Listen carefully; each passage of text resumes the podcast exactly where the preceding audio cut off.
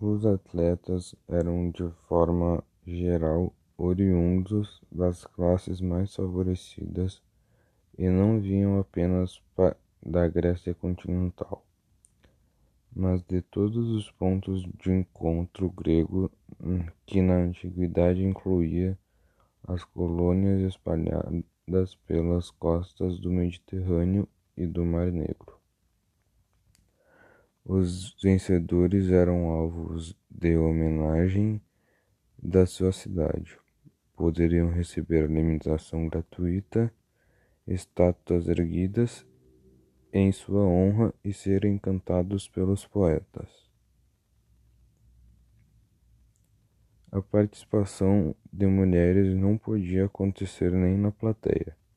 Apenas uma foi flagrada acompanhando de perto os jogos os jogos, Calípatra entrou no estádio disfarçado de treinador no ano de 404 a.C.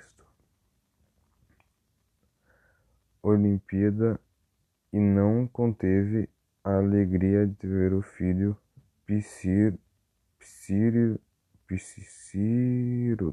Psirudus ser campeão no pugilato Empolgada, ela invadiu a arena e deixou a roupa cair, revelando-se a todos os presentes. Apesar de ter quebrado a lei Calípatira, foi poupada por ser mãe e esposa de vencedores olímpicos.